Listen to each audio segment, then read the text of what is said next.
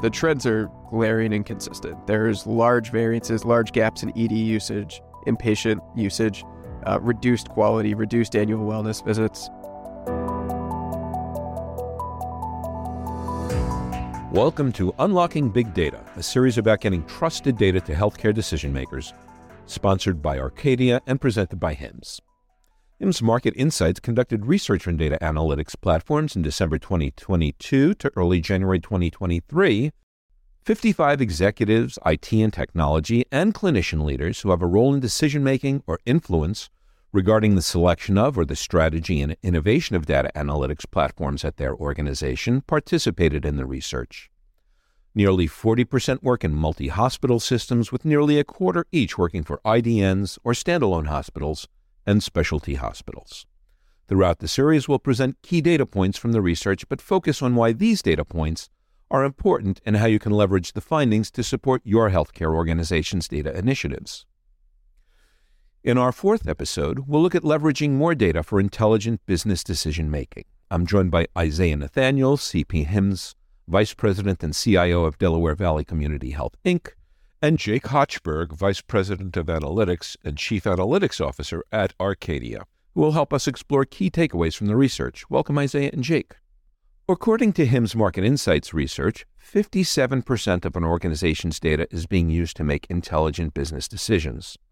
Those who work with an IDN or multi hospital, which is 64% of respondents, are more likely to report that their data is used to make intelligent business decisions than standalone hospitals, specialty hospitals, or academic medical centers. And I just want to remind everyone that this podcast is a continuation of this topic from a HIMSS TV episode recently recorded. So let's talk about how healthcare organizations, regardless of type, can increase the percentage of data to make intelligent business decisions. So, first, why do you think IDNs and multi hospitals are more successful at leveraging their data to make intelligent business decisions than standalone hospitals, specialty hospitals, or academic medical centers? Let's start with you, Jake. I think from my end, I would say uh, scale is the most important thing. Mm. So when you want to invest in data, when you want to leverage data, the larger you are, the more the more ROI you're going to get on that investment. What it means is that IDNs, multi hospital systems, it makes more sense to invest in more analytics platforms and more in using analytics more broadly. It's important for everybody, but it's easier to get an ROI. Okay. What do you see as, as, far as that goes? I like that answer, Jake. Uh, even from a Bostonian, I'm from Philadelphia, Pennsylvania, so you know we don't have any rivalries going on at the current moment. But to answer the question more poignantly, I think IDNs and multi hospitals are better at data usage because of the patient profile. So I'll add to that and how they transition from within the traditional care to innovative medicine. You cannot do that without having actionable data at the point of care for the best outcomes, and two, for creating care models when the complexity calls for such. The data informs the platforms that generate data are continually optimized for maximum value for both the patient and the business. This type of patient calibration, as I call it, improves financial outcomes for these entities because it's medically necessary for the patient and financial health. Well, then what can healthcare leaders at these standalone specialty hospitals and academic medical centers do to increase the percentage of their data to make intelligent business decisions? So I'll start here and I'll, I'll just say that population health and healthcare is the holy grail. Mm-hmm.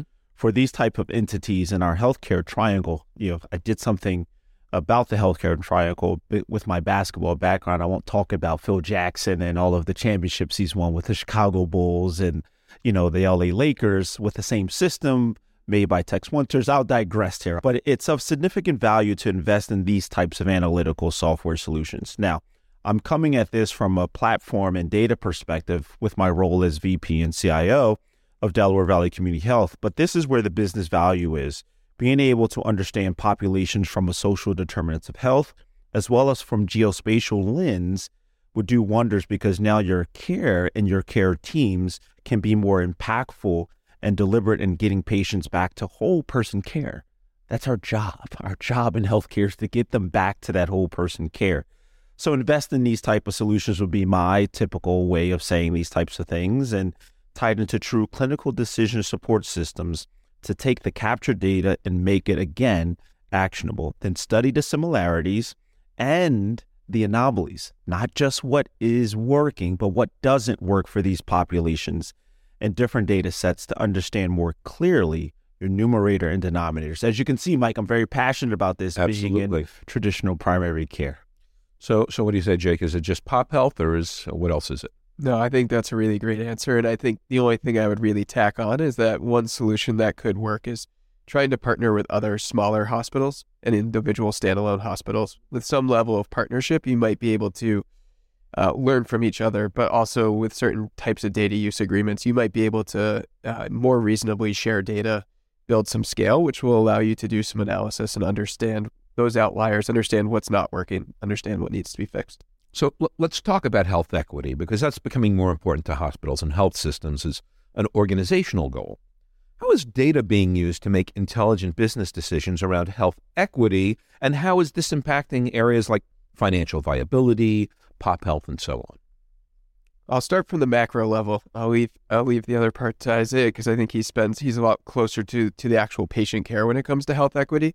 From the macro level, when my team looks at the data, the trends are glaring and consistent. There's large variances, large gaps in ED usage, inpatient usage, uh, reduced quality, reduced annual wellness visits. So to me, I think when I talk to customers about about health equity, a, a lot of them don't know where to start.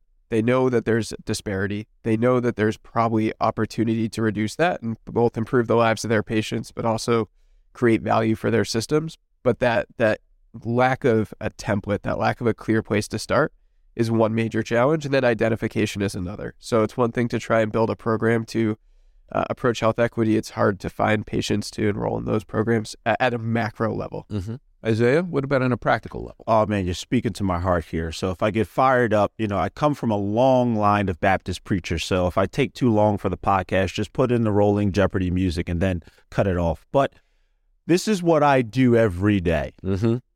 Working for a federally qualified health center. For those that don't know what a federally qualified health center, what it is is that we're funded by HRSA to serve the underserved we're made whole financially if a patient walks in with commercial insurance, we'll see you. If a patient walks in with no insurance at all, we will still see you. And then through a grant through the federal government, we're made financially whole on that. That's not our total business outcomes, but it's a good portion of it. There's 1,400 FQHCs in the country.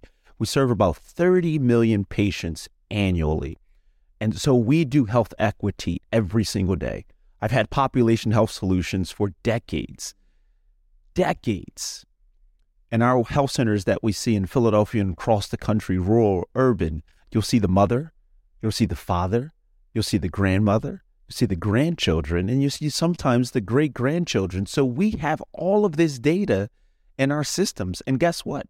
We're willing to share it. So when I talk about that healthcare triangle in my answer previously, that's what it is. It's starting at traditional primary care, going to the subspecialty, going to the hospital, going to the IDN, going to the multi hospital specialty, and then bringing that data back. So when we talk about care quality, when we talk about health equity, it starts at traditional primary care.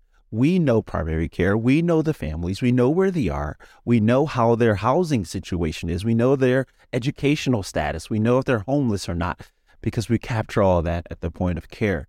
So health equity to me is paramount. Primary care is paramount. And guess what? So is subspecialty. So is the hospital systems. That's the triangle of healthcare. That's how we bring GDP down. That's how we get our costs down. Sharing this data in true sources of information gets us back to that whole person care. I'm getting fired up. I'm going to give it back to you. It's terrific. And that's all we have time for today. I'd like to thank our guests, Isaiah Nathaniel and Jake Hochberg, for their perspectives and their passion and be sure to check out the other episodes of this podcast series as well. For HIMSS, this is Michael Krieger.